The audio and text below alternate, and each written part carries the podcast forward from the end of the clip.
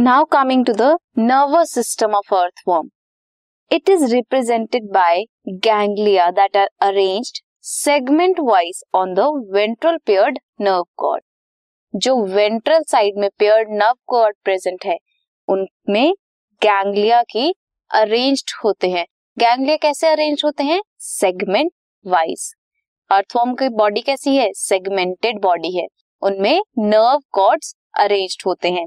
Nerve cord जो anterior region में present होते हैं थर्ड एंड फोर्थ सेगमेंट में दे बाइफोकेट बाइफोकेट करते हैं लेटरली एनसर्कल करते हैं फैरिंग्स को एंड ज्वाइन करते हैं सेरेब्रल गैंग्लिया को डोर्सली ताकि फॉर्म कर सकें वो एक nerve ring cerebral ganglia along with other nerves cerebral cerebral ganglia के साथ साथ जो और नर्व्स हैं in the ring integrate sensory input as well as command muscular response of the body क्या करता है?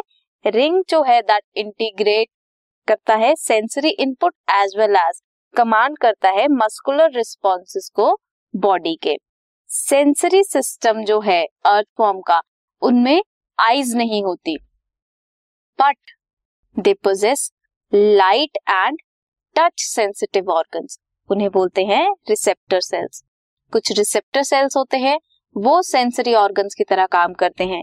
They are use to distinguish the light intensities and to feel the vibration light sensitive receptor क्या करेंगे? Light intensity की जो variation है, उनके बारे में उन्हें बताएँगे. एंड वाइब्रेशंस होंगी टच सेंसिटिव रिसेप्टर से feel worms have specialised chemoreceptors they are taste receptors These sense organs are located on the anterior part of the worm. Anterior part of the worm, mouth के पास present होगा क्या? Test receptors earthworm का.